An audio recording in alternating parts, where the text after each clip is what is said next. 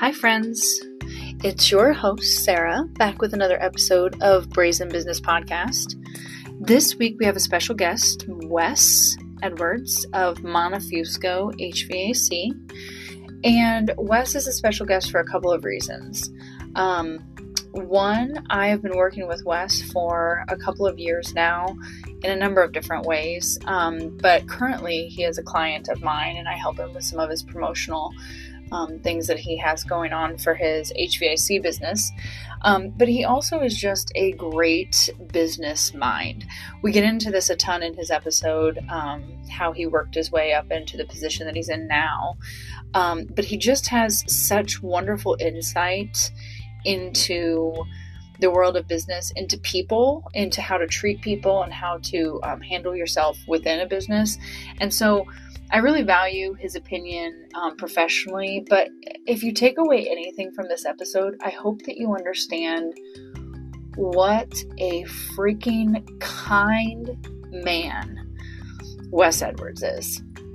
I've never known a person to say something bad about him. Um, he is kind in every sense of the word. He will help anybody, anytime. He is thoughtful and sincere.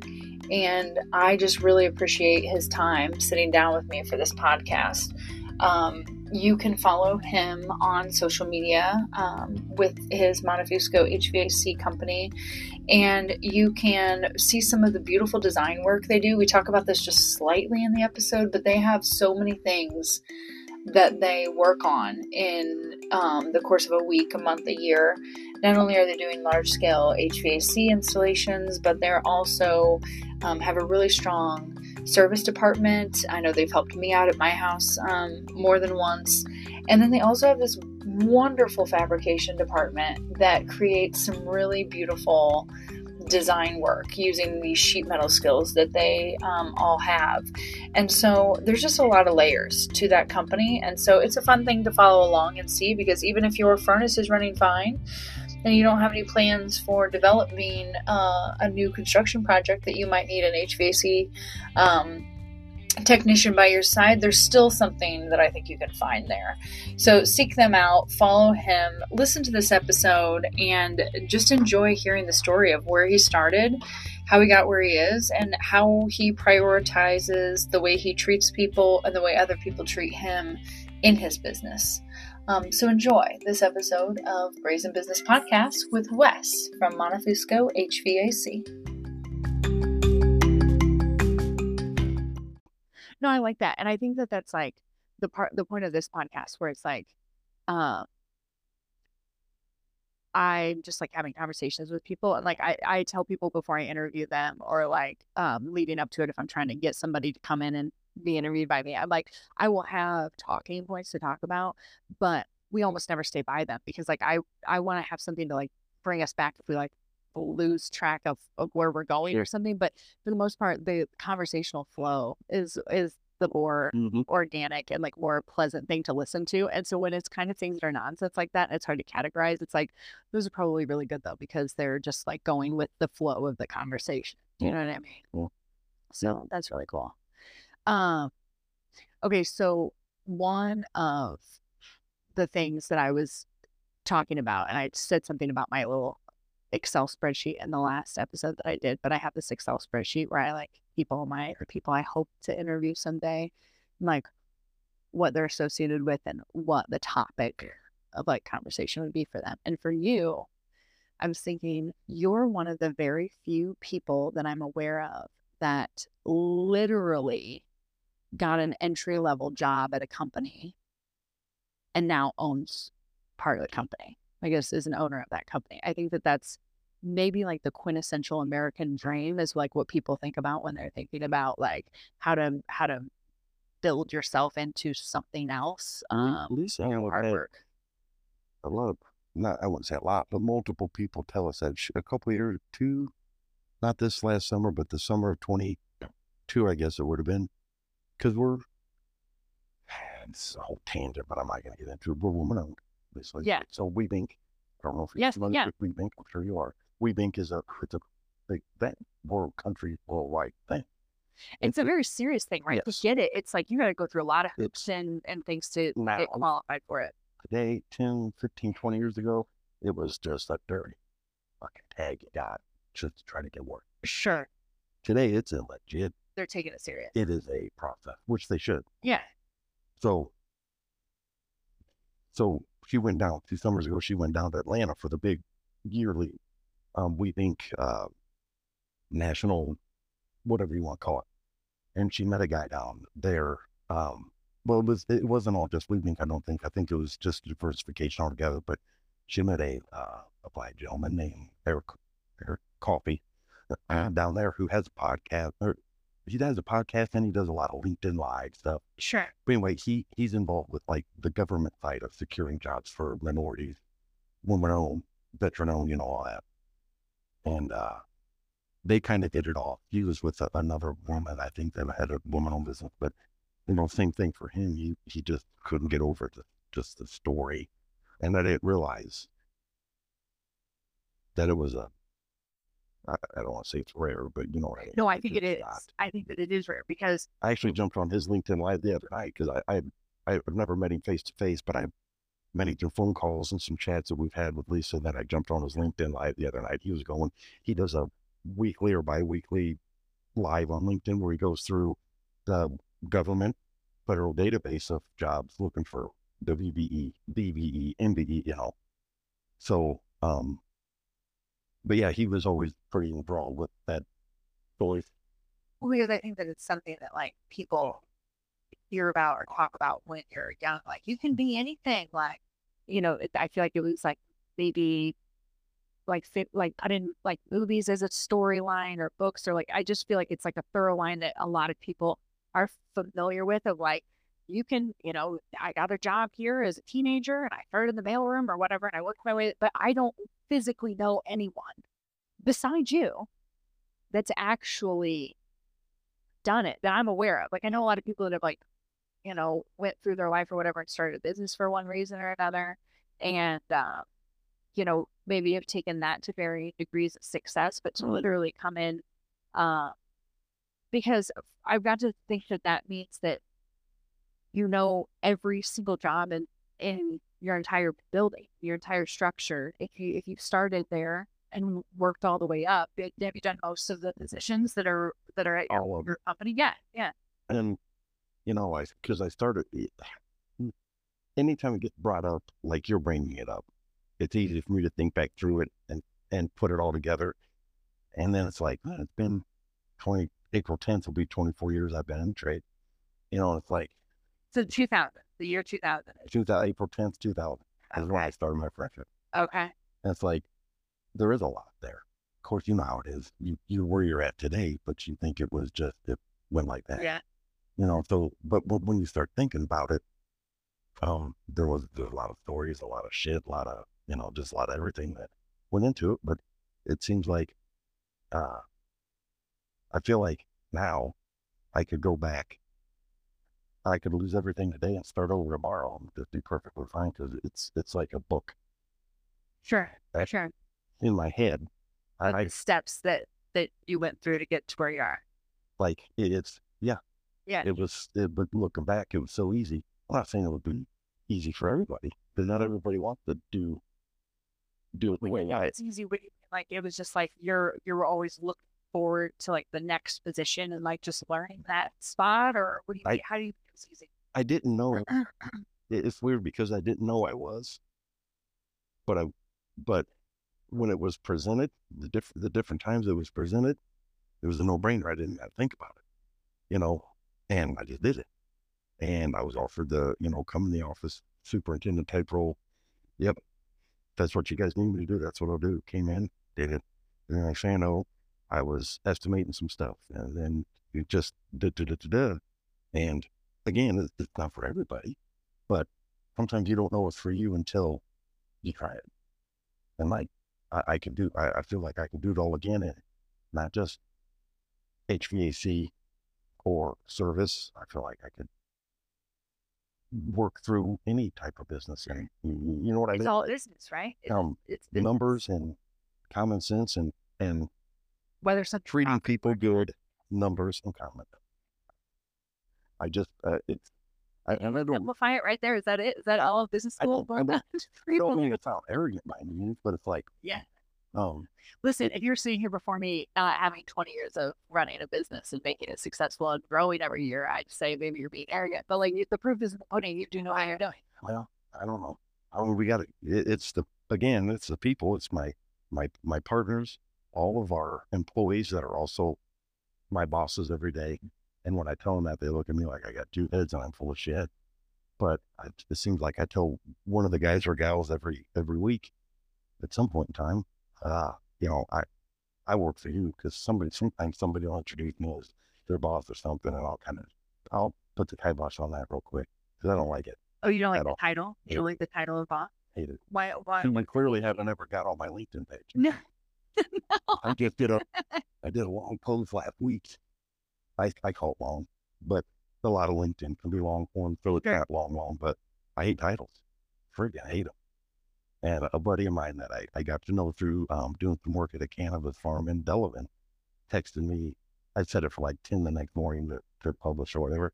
And he texted me later that day. He's like, dang, dude, pretty hardcore post there on LinkedIn. You know, I'm like, well, we're too much. I gotta read. He's like, he's like, no. You've been telling me about LinkedIn for weeks. I gotta get on. He's like, no, not too much at all. He's like, it was just honest truth. And Yeah. I was like, yeah, just, I fucking hate titles. Do you think that you're able to say that because you've had them all? Like you've had all the titles and you are the boss, so you can say like, ah, that doesn't anything. I don't know why I dislike them. I dislike titles, and I know titles are necessary. What do you consider yourself then? If you're gonna like describe what it is that you do to do food still, like what is it that you're that you would say you're you're doing? Like what's your if it's not your tell, title of boss, what is it that you're doing? I always tell people I'll always be a mower. Okay. Nine out of ten of the people I tell that are are like, no, you're, you're that's not what you are anymore, and that's just not true. That's where I started. That's where I've always been, and I like to think that sometime, some point in time, I'll you'll see me back in the field Yeah. installing it Yeah. because I well I will. Well, and so what you said before is like, um, and maybe we should talk about that a little bit more about how you began at Montefusco in the first place as an apprentice. But you said like it would something would be asked of you, like, "Hey, we're going to move you inside to do s- some more of this type of role," and you just said like, "Yes," or like, "Yeah, if that's what you need from me, then that's what I'll do." And so obviously there was a little bit of like other people realizing your potential or like seeing how hard you're working or somebody above you. Like somebody had to give you that opportunity if you weren't chasing it, right? Some if you just said yes, somebody had to be able to see your potential. So where I started my apprenticeship, it, it was a company that and they're they since went out of business. They were huge, you know, before I was there, and then while I was there, they were still big in, in Yeah. our area. But uh, I hated it. Like I started, I remember my very first day on April tenth, two thousand. I started at a job down at uh, in Pekin at uh, Midwest Grain. Okay. It was awful. Didn't I didn't know what I was getting into. Sure. which You don't. I mean, like we all the different environments that an HVAC guy goes into, right? Like you just never know. exactly. Yeah. Yeah. It was it was it was just it was bad. The guy I met there was um turned out to be a, a great guy and I learned a ton from him. But just the first two strangers meeting, again with titles, I'm the brand new apprentice day one, he's the journeyman. Yeah. You know, uh, most guys assume that, you know, I, I, I didn't know anything. Sure. Which Sure. um you don't know till you at least shake somebody's hand. Sure.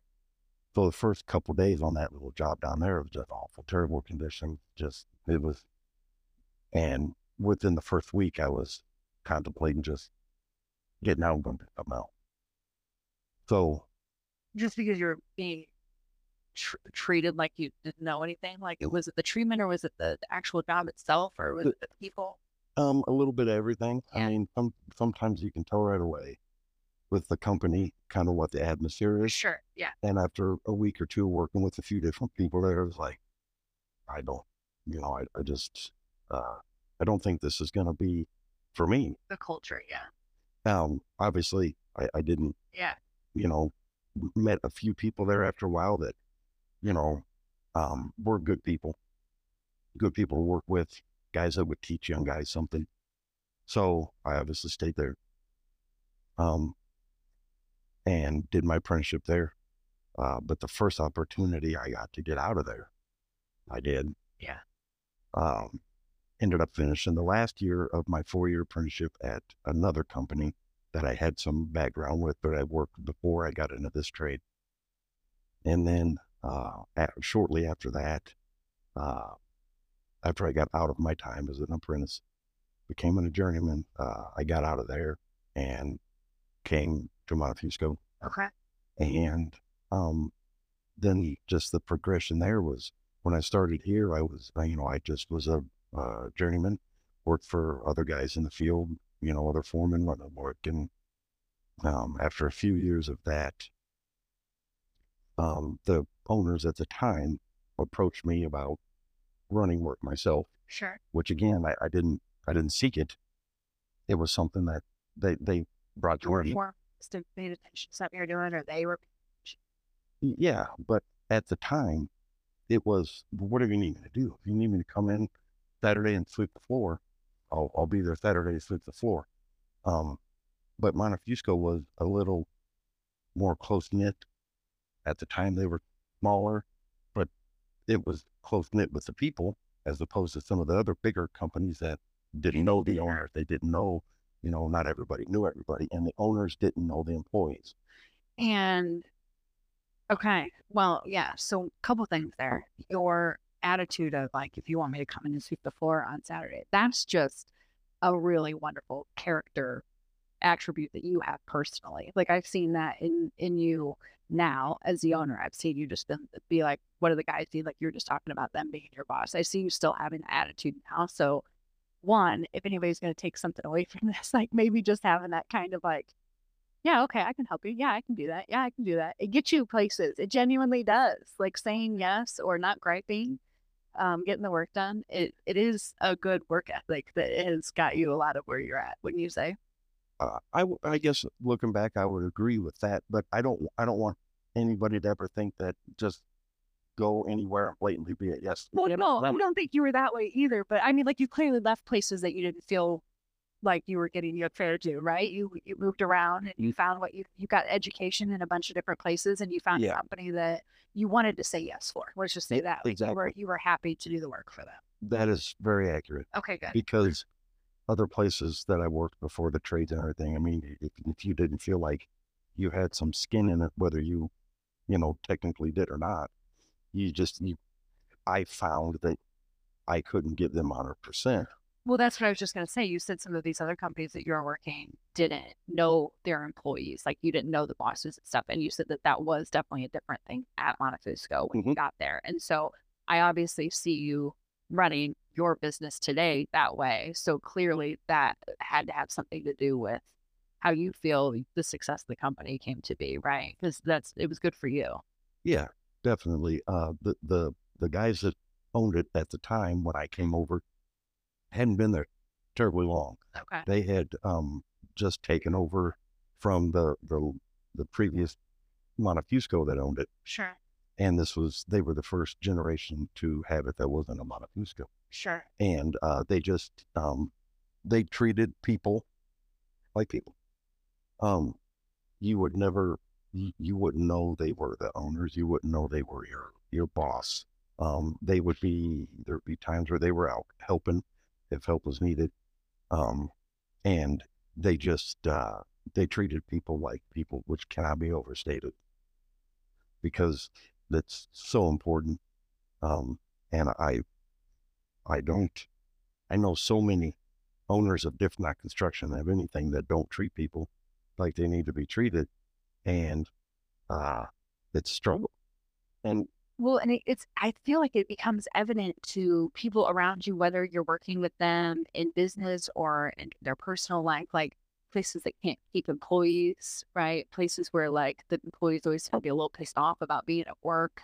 Um, that falls into, that trickled all the way down into like the actual work that's executed. Don't you think? Like when somebody does not give a shit, like I, they cannot possibly be doing 100% of the work that they're doing. I absolutely agree. And uh, I, I mean, that's one thing. That statement right there is one thing that I've literally seen play out. And unfortunately, not every company is the right fit for every person. Yeah. And we, we've had, you know, we've had people come and go over the years and, and that's okay. Yeah. We've had, uh, we've had good departures. We've had departures that were a little more rough. Uh, we've had guys or gals leave that, um, both of us knew they needed to. And, uh, there, there's some that I met. There's some that I still stay in touch with that don't work here anymore. Um, but and there are some that that leave and come back and leave and come back, which is how the a lot of the union trades work anyway, as work ebbs and flows. But you know when when somebody's not happy, it shows in their work, and if if there's not somebody there to identify that and and see that, then you've got somebody or somebody out there putting out subpar work for a customer that's paying for you know, what we like to call the best of the best in the union trade. And so it's important to, it goes back to knowing people and owners that don't know their employees and vice versa. It, you know, that's why our, we've got probably the most open atmosphere in a company in, in construction anyway, that, that I know. And I love it that way. There's no doors closed. There's no, we all have doors, but they're not closed. You've been there. Mm-hmm you want to walk into anybody's office and, and talk about anything. I, I don't know that I've ever once had a guy or a gal walk into my office to talk about something. And if I was in the middle of typing up a quote or going through a drawing or whatever, I'll stop that every time. Yeah, grab a seat. Let's chat. What's up? Because that's just, that's it's all at. And I'm not saying we're not perfect by any means, but I think that, and like I mentioned, over the years, we've had to get rid of some employees, and I don't want to I don't want to label those employees as bad apples, but you know, well, it doesn't take much to spoil a really copacetic environment where like everybody is vibing, no like and sometimes there are, like you said, just like a personality clash where it's like, oh, this now there's something that isn't quite working here. Like we were all kind of driving before and now something's in the mix that's not working. And so sometimes it's like you said, it's not that they're bad people. It's just like it's not a right fit.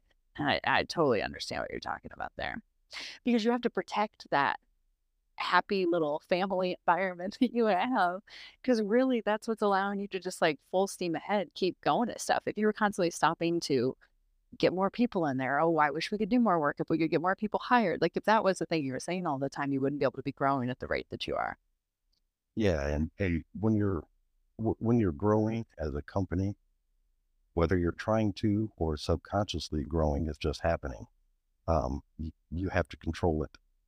And to control it, you have to have the right people in place. And that's just all there is to it. Yeah. So I don't ever, you know, and I tell our, our people all the time, I don't ever want anybody to be there working that's not happy. Yeah. They could be somewhere working that they're happy because, um, because we just care because we're human beings. Yeah. And um, that's why I say there's been some good departures, some bad departures. And I keep in touch with people that want to stay in touch. And sometimes it's been them reaching back out or me reaching out to them because uh, we've got a good friendship mm-hmm. aside from the business side of things. But yeah. if it doesn't work out, it doesn't work out and it's not healthy for the business or the employee. And I, we just don't want it. Yeah, you know, I have this conversation time to time um, I had a friend who was like very into, they were like writing all the like legalese for a company, for several companies. And they were like really hard on me about like in my business, pro- like getting more into my contracts with my clients and like mm-hmm. having like deadlines and these dates and that. Like they're locked in for this amount of months and to protect myself and all these things. And I was just like, listen, somebody doesn't want to work with me anymore. I want them to be able to go. Like I don't want them to. Oh, I got two more months of contract. No, no, no, no, no, no. If I am no longer like adding to your life, please feel free to break ties because I don't want to be anywhere that somebody doesn't want me. And that's the same thing as like you with your employees. It's like everybody has to work. Everybody has obligations, and like it's a job a lot of times. I'm sure, but like if if this isn't like really where you want to be, then like don't. right? I mean, it's really it's really very simple because otherwise it just ruins everybody else's day. It's very simple, and that's exactly right. And a lot of the young, uh, I say young guys, but a lot of the newer guys or gals, because sometimes they're not always necessarily young, that start.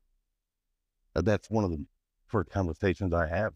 Usually after they're there for a couple weeks, and we kind of see how they are, how their work ethic is, and um, you can tell pretty quick. And a lot of times, that's exactly what I'll sit down with a, a new guy or gal after a little bit and say, um, "What you know? What do you think? Is this for you? Because here's what we're seeing: good, bad, and indifferent. Yeah, yeah, yeah. Here's what we're seeing, and I just want to make sure we're all on the same page before we take the next step into looking at getting you in the pre-apprenticeship or looking at getting you into the apprenticeship and make we just want to make sure for you because if Yeah. it's not for you then it's not for us it has to be for you Right. and you It's going to be a lot of work on both of our parts. And if Yeah. you're already not in all the way, then it's it's not going to work out. and when you start you know investing in a, an employee Yeah. uh, especially when let's just say the we've got a couple kids that are uh, late teens and early 20s right now um, when you start investing in someone that young there's a lot of time and effort that goes into it from from their side and yours as the employer and you don't want to waste a whole bunch of their time they don't want to waste a whole bunch of your time hopefully Yeah. um, but when you start seeing the the potential there with the the hiring pool there is now Yeah. in our country, it's rough. Yeah. So when you start seeing potential in in someone, you, you want to hold on to them. Yeah. And it's it's hard to convince the 19, 20, 21 year olds right now that this could literally be your career for 40 years. Right. They're going And to sit in your chair someday. Yeah. Yeah. I mean, really. Yeah. Really, somebody's going to. Yeah. And and there are guys and gals that never ever would want to be an owner of Sure. anything. And thank God for that. Well, that's okay. Yeah. We need everybody. If everybody wanted to be owner, we would not get anything done. Yeah, exactly. and you know, we we nowadays we carry between all depending on the time of year. Summer um employees ramp up because summer work tends to get hot and heavy. Sure. Um Literally. stuff like that. Yeah, literally. um so we're we have them flow between twenty five and thirty five employees over all these days. That's a lot. Yeah. sometimes a little more, um, sometimes a little less. But um, we're, not that that's a ton by any means, but Sure. for us, it is.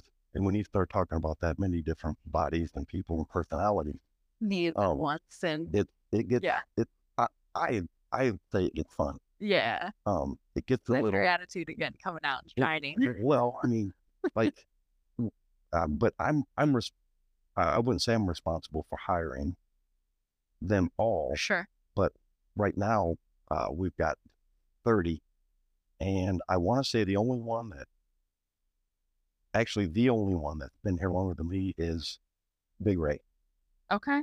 um, Okay. ray has been here since uh, tony Montefusco still had it Wow. um, the other we, we had a service tech that was here but he's since retired so Sure. uh, right now it's just it's ray and i Wow. are the um, so ray's been here since before No wonder he looks at me like, "What's this girl doing?" When I come, I'm Right. like, Right. He's Right. like, I don't need my big thing. I've been here long enough. Oh, that's so wonderful. That's wonderful. So w- when you you know and you think about that, Ray Ray has just seen he's seen everything you know, much. from from the uh, the houses to the small commercial to the big commercial work to the industrial stuff that that he's seen Montefusco grow through. Yeah, Nobody has seen as much of the story as Ray. that's incredible. Wow, that's awesome. Yeah.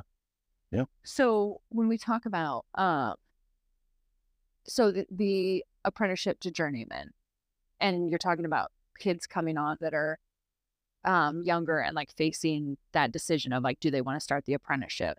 So when you're working in the hvac industry because i don't know so i'm assuming somebody else out there doesn't know either like if i were willing and capable i could come with no hvac knowledge and start working like in your shop doing like watching guys or like is there an entry level position before they start that apprenticeship then where they like helping move stuff around, learning safety stuff, that kind of thing, and seeing if it's the field for them or Yep, what we call it is we refer to it at Montefusco as the truck driver position, Okay. um, which is a, a very vague title. Sure. It encompasses a lot. You'll but- probably drive a truck, but there's a lot of other stuff. Exactly. um, but if you if you want to know what it's about, Yeah. get around it. Yeah. And what it entails, because like we've discussed, there's so much stuff you can't just put it on a piece of paper. Yeah. It's not just hanging ductwork, making ductwork. It's Right. You know, Even if you're here for a day, we're probably going to do something different tomorrow. Yeah. Exactly. Yeah. So, um, you know, we can have that truck driver position. You know, uh, a young kid or, or guy or gal or whatever Yeah. can come in and do that and just get around it, see what it's about, Yeah. see if it's for them and what that does. And I've, I've seen it work both ways to where um, a, a person has been in that position for a while, realized that it wasn't for them, and they left. Uh-huh. On the opposite end of that, I've seen them come in. It is for them. They stay, go into the pre-apprenticeship, then go into the apprenticeship, uh, then become And that is like a schooling somewhere else that they go through, or is it something like they're working for you and they're doing that at the same time? Or same. So our apprenticeship, um, our local one union hall is in Morton, oh, okay, which is where the Joint Apprenticeship Training Committee is. okay, That's where they go to school when they start. okay, Uh, used to be that it was two nights a week in the evenings. okay, Um, it's recently over the last few years just changed to where they go um, in one week increments where they go during the day okay, um, for a 40 hour week sure. and train that way. Uh, and it's a four year apprenticeship. And then when you And out, most of those guys are working in, in the field also in some degree, with Yeah. like at a at a company Oh, also. yeah, So they're yeah. getting that kind of experience also, and that's part of it, right? yep, that, that's, um, and as far as uh, union apprenticeships go for any of the trades, in my opinion, that's the invaluable part of it. There's two things that are great about it. One, you earn a certificate, you earn an apprenticeship certificate, you get done with that apprenticeship, whether it's electrical, plumbing, sheet metal, or whatever it is. Yeah. There's so many out there. Um, nobody can ever take that away from you. Yeah. You get your card, you can go work Anyway, locally. You can go work. A lot of them, you know, the whole state, right? Or Country. oh, the whole country. Okay. Um, and it, it's something. It, it's like a college degree. Sure. Nobody's ever going to take that away from you. But a, you're working in the field you're going to be working in while you're earning your degree, and there's no debt attached. So, uh, Making money while you're doing. it. you're getting paid to get a degree and you have zero debt when you come out of it. And in our, our particular trade, uh, you start out as an apprentice. Uh, first year, you make 50% of scale. And right now, that's roughly $18 and some change on your check. Yeah. Not to mention your total package for all the other stuff involved. So you're, you're making decent starting money and you, you, you're accruing no debt. So And- is that what took you into it? Is that what made you think HVAC? What all those years ago, back in April 10th of 2000, had you wor- walked into a shop and been a truck driver position anywhere? Did you just close your eyes and pick a an unemployment out of map? How did you get there? I was at the time, I was working for a union roofing company. Okay. Um, I had previously Oh, roughing. done oh. roofing and construction uh, with other companies before I got into the union. And I originally started roofing with my, my grandpa back when I was in high school Okay. and out of high school. And uh, at, back then, I didn't know. I didn't know what I was going to do. Sure. I knew college wasn't. Nobody knows right after high school. Nobody. I, I knew college wasn't my thing. Yeah. That was never on my radar. Sure. Um, so you back then you just go. I shouldn't say back then. You can do the same thing today, but what I, you know, you just go test for Oh, um, the operator's apprenticeship, the electrician's apprenticeship. uh, okay. you just go test. And it's kind of like they place you on one that you're the strongest in, that kind of thing, or they tell you Well, you go to the different halls. Okay. It turns out with sheet metal, I tested. Um, then if you do a certain level on your written test, you get called in for a, an oral test, and then they combine the two scores and then place you on a list. Okay. Um, I, I can't remember where I placed on the list at the time. I, I think I was in the top five. And then you go into basically that's their hiring pool. So when Okay. a Montefusco or another union company and you've been apprentice, Okay. they call the hall number one, then number two bumped up, so on and so forth. Um, once you test once and get on your list, uh, at that time, your position was, you know, you were on the list for two years Okay. Um, if you didn't retest and try to do better, you could just sit on that list for two years. When I finally got called, I was working for a union roofing shop. And I was one week shy of, of two years. Hadn't thought about it for probably 18 months. Sure. Figured it was, Yeah. you know, what, what Maybe I'll invest, maybe I won't. Yeah. You thinking Um, about it. And they, they called and And this is, and this was, you got the call and then that first job you went to corn place in Pekin. Um, the first company I got called from, Yeah. that was the, the first job I Okay. went to was that day I went to the office in Peoria, filled out my hiring paperwork and then went to that you're over there. job. Okay. So there's so and that's the same thing like if somebody were to come to your shop and take a truck driver position to see if they like it or whatever and then they decide they are, then they could they would go do the same thing. They would go test and they would wait for like to be brought into the apprenticeship, but they could be Yep, it's a little bit different now. Um, the, getting into the apprenticeship is structured a little bit different now, but there's still the testing, the interview, um, and getting placed on a list if you don't have an employer that wants to take you sure. right away. Sure. Yeah. Okay. Well, that's, I was wondering, I was wondering how you ended up in this field for all those years. Cause like I said, lots of people like knew you, you're friends with lots of people that I was friends with at that time. But It was April 10th of 2000, I was in, I was in my freshman year of high school. So it was it was just random as hell. There was Yeah. no yeah. there was no uh you know there was no path that I was going down that was steering me towards that. Sure. It just Sure. um it it was just it was random. There was I I, I had known growing up my dad had some friends that were sheet metal workers and other guys in the trade and at one time army was on my radar Sure. going in the military. Well, if you were, uh, you know, were already working in the roofing trade, like you, you probably were headed for one of the trades. Yeah, In I- any, in any way, that's probably in the back of your mind, I would guess, right?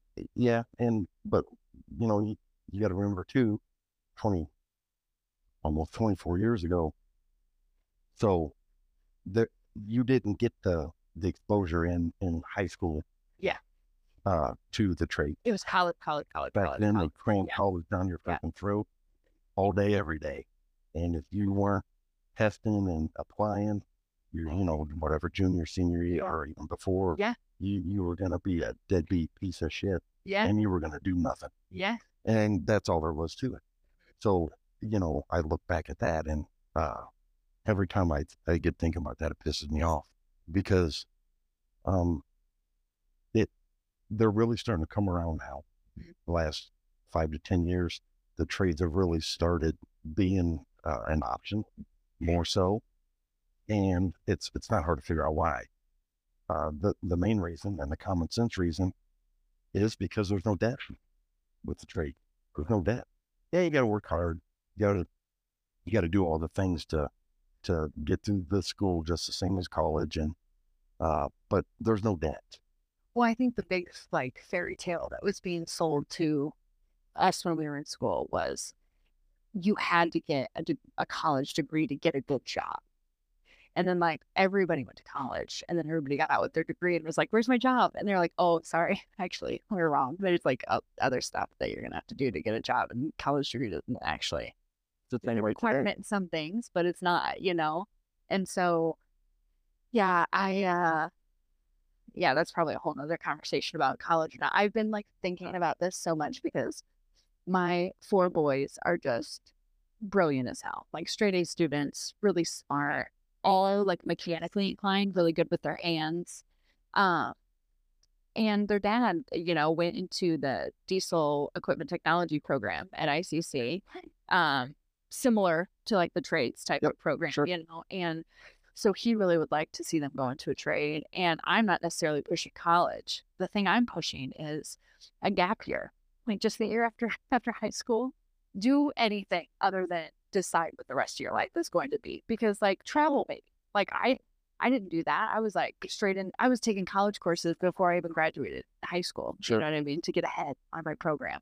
But like there was no benefit to that. I mean, and again, people are gonna disagree with me or tell me I'm wrong or whatever, but this whole like hurry up to get to start your life. I feel like all those people that did that are now like 45, like a mortgage, kids, still paying off student debt, and like looking around like shit. And I feel more like there's this movement of like enjoy your everyday. Like just mm. enjoy your everyday. And so I want my kids to, I don't care what you do. I don't care if you go to college. I don't care if you go into the trades. I want you to be happy with the life that you choose. And I don't think an 18 year old, and I don't even think a 19 year old can decide, but I think if you have a little breathing room to try out a bunch of stuff, as long as you're employed, you know what I mean? Make some money and don't be a deadbeat during that time, but figure out what you want to do. I didn't know what I wanted to do till well into my 20s. You know what I mean? I'm still figuring it out.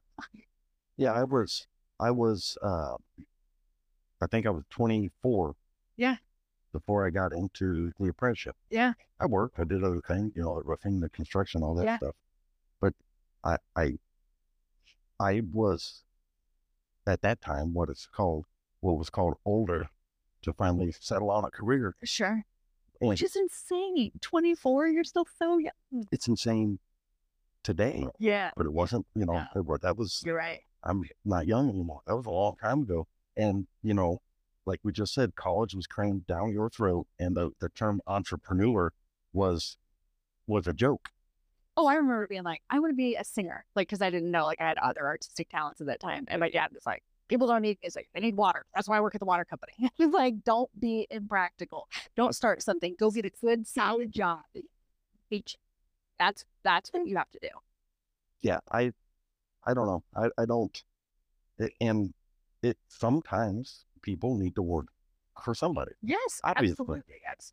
But the term entrepreneur today is looked at way differently than it was 20, 30, 35 years ago. Abs- It's it's um it's not a laughed at term. Yeah. And, but, you know, with technology and all the things that have developed since the internet, it's, it's a lot easier to be an entrepreneur and be successful as opposed to just saying that's what you are, but you're really doing nothing.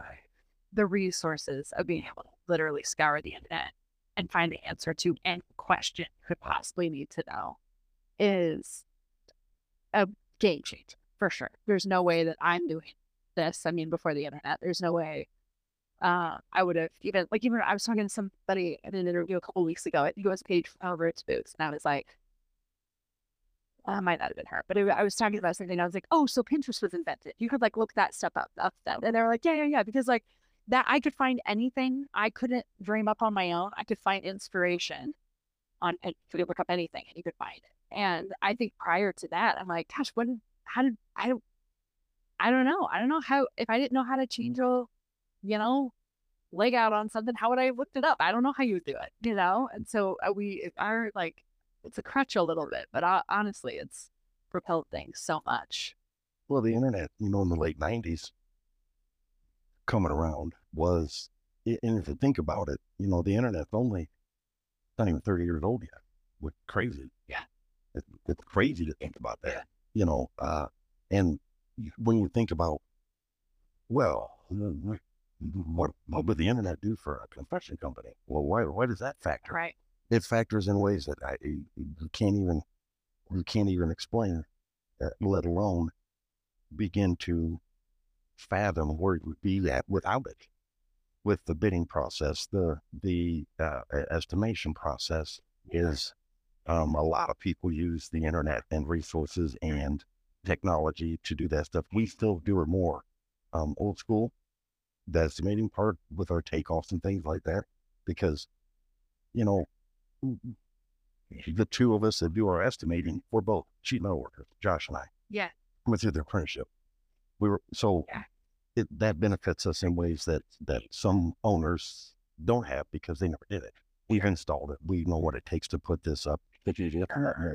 And that benefits us quite a bit. And in a lot of places, I would assume the person in that position hasn't had all those Correct. on the ground experiences. Yeah, some have. Yeah. but the majority have not, and which is okay because you, you can learn it good enough. But it's it's a huge benefit for him and I to have gone through the apprenticeship, installed for uh, you know decades, and then so uh, that helps us. But what you know, even him and I, we talk about it all the time. We're not tech savvy by any means, but even the iPads alone, what it gives us for between the office and the guys in the field and the service techs and that. Uh, Josh and I talk about it pretty often. I remember when he was in the field running the job at McDonough District Hospital, called him. I said, "Hey, we're we're going to get an iPad for you, and we're, you're going to be able to get the drawings and everything on." He's like, "What the hell am I going to do with that? I don't want that." Yeah. you know. And uh, I remember I I ran it out there to him one day in Macomb, kind of showed him a couple things. It was new to me too, and then, oh yeah, I'm I'm never going to turn this thing on. I don't need this thing. Da, da, da, da, da. And it was two three days later, he calls. This iPad's the best thing that ever happened to me, and he'll tell you the same thing because it it it, it, it was because it was the sharing and the transferring transferring and the moving of information at at the time which was breakneck speed to where it was we didn't have to print it out in Peoria run it to Macomb. And to that. is, that's the thing that like I think so many people, especially like younger generations, like can't really fathom and don't understand what things are like before the internet. I started doing this little like uh funny anecdote. anecdote Anic- anecdote. I just spelled it so incorrectly that autocorrect didn't even know what I was trying to say. Um I uh, been doing these like my little anecdotes at the end of the episode. I, I started that a couple weeks ago and the one that I just put out was like I printed out a bunch of resumes and delivered them dental office when I got out of hygiene school. And I talked about like printing out the addresses of the ones that weren't drive this still can't deliver that I'm told to. And I'm like thinking as I get done recording it, I hit publish. I'm like, anybody who doesn't understand isn't going to understand like why I didn't just email them or why I didn't mm-hmm. just like send it digital. But like that wasn't a thing. Like, didn't like to emailing a resume was like the laziest thing. Like you need a paper. Like they were like, do not try to do like, and that was because I, the internet was not supposed to be used for getting jobs. right But it was like just to Google stuff for school. Like maybe look up that course directions to print those things. out get yourself some nice colored stock paper Yes, exactly. and print it out and Yep. you I put them in bright colored envelopes. I did all the thing. The whole story is like, it's really funny at the end. Like I left out a very important piece of information on all these wonderfully crafted, hand delivered resumes. Uh, but I was like, this is not going to make sense to anybody who like didn't apply for a job prior to like 2010. Because that's just not how it was done. you know with email was invented in what the mid 90s Right. 94 whatever it was yeah it still was not it was not used for things like that When it wasn't on your phone, first of all, like No. internet being in your phone was much delayed after even the internet was developed. So even like social media, you had to take the picture on your digital camera, and then take the SD card out and go home and shove it in the side of your computer at those things. we're going to Walmart Or go to Walmart, yes. But I mean, if you wanted to put them up in like an album on Facebook, that's how you had to do it. That's why there's albums of like hundreds of photos because it'd be like my whole night out, and you'd put like every photo from your camera on there. Yeah, yeah things have things have changed. It wasn't even it's marginal business. Period. Like it was Right. catch up with your Rita from Yeah. Colorado that you never see. Yeah. Yep. And there, there are young kids nowadays uh, that'll come in, get sent our way from a friend of a friend or, Yeah. you know, whatever. Yeah. And yeah, come in, we'll talk, you know, uh, talk, get a good feel. Hey, when you get home, email me. Blanks there. I don't, I don't have a resume because they don't do them. I mean, maybe some do, but I, I'm guessing the majority of them don't because I, I think sometimes I think they're like, well, just Facebook stalk me and mm-hmm. you'll see everything you need to see. What, what, what do you need me to write down? What? I don't know. I don't have one. And then when you ask them to put one together, because you want to see them put even 10 minutes worth of effort into a Word That's doc, all it is. It, doc resume, yeah. I want to know that you can follow a tab you, you and turn it in. you, sometimes, I mean, a, a lot of times you don't get them. Yeah.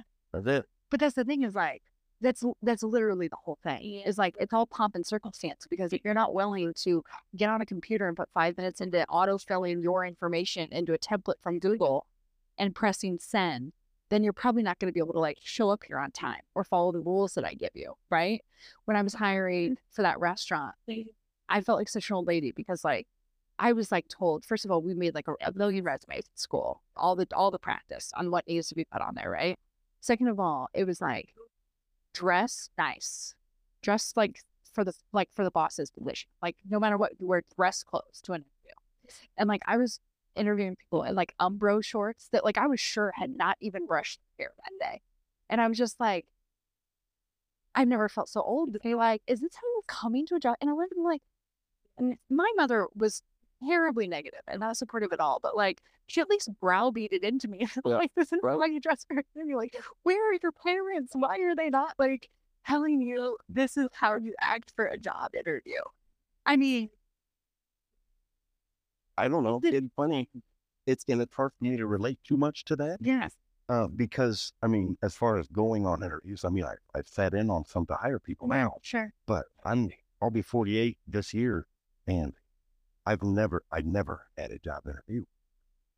I I the only one I would technically call that was my oral interview for the apprentice. Yeah, sure. I never had that. You showed up for that? That was 24. I thought I was going to ask you some questions. we'll say were yes. Stump you.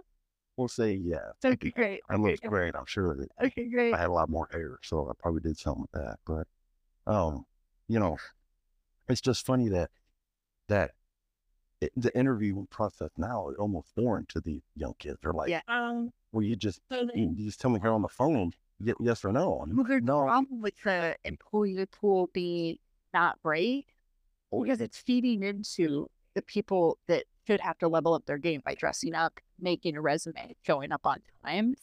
They're not having to do any of those things because employers are just so desperate for people that it's like just bringing the whole level of everything down. It's like people have to start being more. I don't know. When I hired for that restaurant and I did training and I wrote the employee handbook, I was strict. I was like old school. Like you weren't allowed to wear leggings you couldn't even wear blue colored jeans for like oh. the first three months. I like you can wear jeans, but they got to be black, gray, colored, khaki, something like that. Yeah. I was strict about being on hot, like strict about all these things. And all these kids looked at me like, like I think they did two interviews before they found out whether they got hired or not for a entry level coffee shop position. But I was like, I tell you what, my people showed up and they were so happy to be there and they treasured their job and they loved it. It's like I took it so seriously they took it so seriously. Yeah. You know what I mean? yeah, Just and set the tone. and you know, going back to what we mentioned before, when you when you see that in the hiring pool today, what is the diamond in the rough? You you latch on You latch on. and it's the it's it's been an issue for a little while. Uh, there's one journeyman that's working for us now, runs some work for us from time to time. Um, I think he's been he's done with this friendship. He's been in for six to seven years now. I I he was referred to me from a couple people that that knew him outside of work. You know, knew him personally, knew him as a kid, grown up, knew what he was looking for. So they sent him my way. I said, yeah, well, I can come in. I, I contacted him. He was supposed to come in. I don't remember exactly what time. We'll just say eight o'clock one morning. Eight o'clock. 755 rolls around. Sure. I start looking in the parking lot. Yeah. Yeah. Eight o'clock hits. 805, 815. Here he comes in the door. And I'm like, If you're not early, you're late. Yeah, met him, shook his hand. And if he listens to this, he'll know this is about him by what I'm about to say. But it's all it's all meant with love. Uh, I was like, well, you, you're 15 minutes late. Like that's not a good start. There's a pretty good chance this isn't going to work out. And he looked at me, and said, "That's my bad, dude." And I thought, okay. So we did our talk. You- Didn't go very long because by then I was pretty perturbed, you know. Yeah. Wow. But anyway, at the even back then, six, seven years ago, the hiring pool was starting to struggle.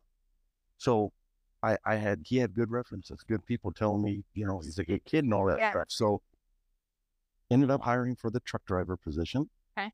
Uh he worked out. Okay. Long story short, he worked out. Okay. My initial gut feeling at the time was just go ahead and spin around, and right on back Yeah. out the door. Yeah. But I knew that what if he is? You know, he had some issues during his apprenticeship and stuff, and uh, some incidents that probably could have easily resulted in just parting ways. So work for you now? Yeah. Okay. Still work for him. Okay. Yeah, and uh, he, he's one, of- you know, one of our our staples. Yeah. and Um, I'm gonna have to guess in my head who he is. it, it just it just goes back. It just goes to show that what you're faced with as an employer and hiring nowadays is nowhere near what it was 20, 30 years ago because you can't just dismiss someone simply because they wear leggings or Yeah. they wear the color pants you told them not to wear because you might be through. And they're so few and far between that it's crazy. Even 10 years ago, we had no problem finding good solid help, especially when you you presented them with the fact that if they get into the apprenticeship back say four years ago, you know, the scale was lower, so their starting rate was lower, but still comparable to what it is today because, you know, inflation and everything. But you're going to start out at 15, 16, 17 bucks an hour. Yeah. I mean, you got people jumping out of trees with that opportunity. Yeah. Today, it's just not there. Almost scary and it sucks. Yes. I think in all the time that I've known you, I've grown to learn more and more about you. And one of the things I'm sure of is that you have a brilliant business mind. You're always throwing new ideas at me and fun things that you want to try and new stuff that you want to look at. And you're always willing to learn and grow. And so I think I would love to have you come back and have another conversation with you about just like where business is headed, like things that you're excited about, like other projects you like working on and and get a second round with Wes from Montefusco if you're down for that. Yeah, I would. Uh, I would love to do that.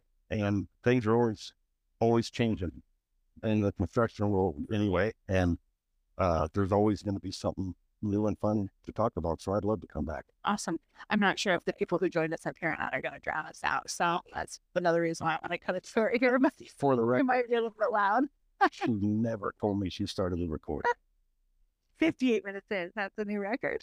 About eight, about eight minutes in, I just assumed she had. Hi, friends. Thank you for listening to that episode with Wes from Montefusco HVAC. I hope you enjoyed it. If you did, I hope you'll leave a little comment for me um, on this episode or on the uh, post about this episode on social media. Um, my little anecdotal story I'm going to give you today is um, less of a less of a funny story and more of just a, a maybe a lesson um, for all of us to learn. I was newly out of dental hygiene school and was taking one of the first jobs that I could get, and that was a job at a pedodontist, which is a child dentist. Um, and well, not a dentist that is a child, but like a dentist for children. I mean, I think that's obvious, but it it sounded funny. Um, on a Saturday. The only day they had available was a Saturday. Guess why? Because nobody wants to work on those days. And so I was going in for my very first day. I lived quite far away, but I just recently moved there out of college and didn't know exactly how many minutes it was going to take me to get to this new position. It wasn't like as if I moved very far. It's just I moved into a different town and I was used to like my commute taking 30 minutes to get everywhere and it was going to take like 45 and I'd miscalculated and this was before the days of GPS. So I was traveling quite fast down a road um, that was a two lane highway and it was quite foggy. I was definitely being reckless um, definitely going too fast and came up upon a car that was going slow in front of me.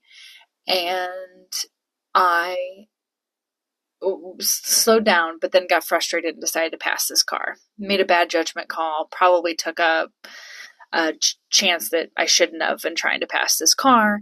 And in the oncoming lane, there appeared a, a car that was going to be coming. So I had to be kind of quick and get over really fast once I got over really quick and the oncoming traffic passed me, I realized that car that I just narrowly escaped um, getting in front of was a cop car. And so that cop for sure did a U turn in the middle of 116 and came back and got me. And so I got pulled over. And as I mentioned, I was already late. And this seems like such a cliche story. Um, I'm already late to my first day of work at a job I really don't want to go to and now I'm getting pulled over.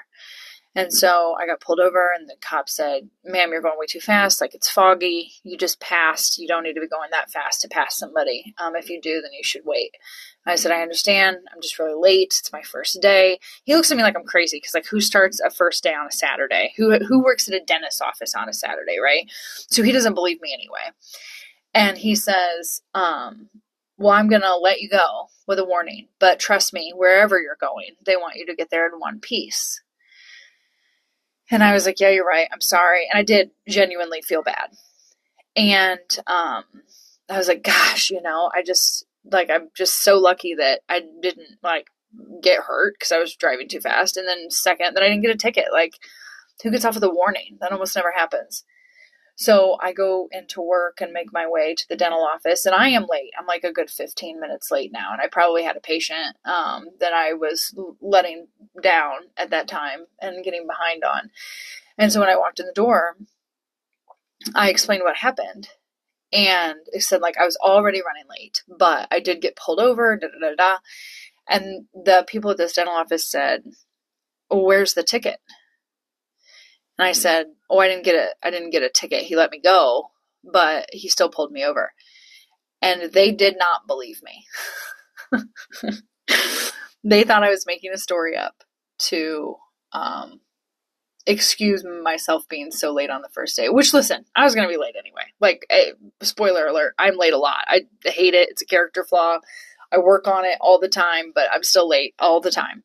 Um, so, you know, if they don't like late people, they were not going to like me anyway. but they did um, not end up wanting me to work there. After this instance, um, they said I was unreliable if I couldn't be on time for the first day on a Saturday shift. So, moral of the story is sometimes it's better to get the ticket. because if I'd got the ticket, they might have believed me. I'm sure I would have inevitably not worked out in that office no matter what I did. But um, that is the story. Don't speed on your way to work. And if you're gonna, you might as well get a ticket so you can prove your story. Have a great day.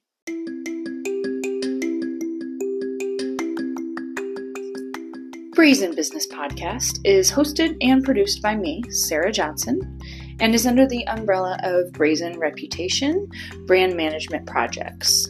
If you'd like to learn more about what we're doing and who we are, please visit us online at brazenreputation.com. If you have a small business story that you would like to share and you feel like you would be a great fit for this podcast, I would love to hear from you. You can contact me online through my website or through social media and let's chat. Um, thank you so much for listening. I'm so glad that you're here and just go out there and be well.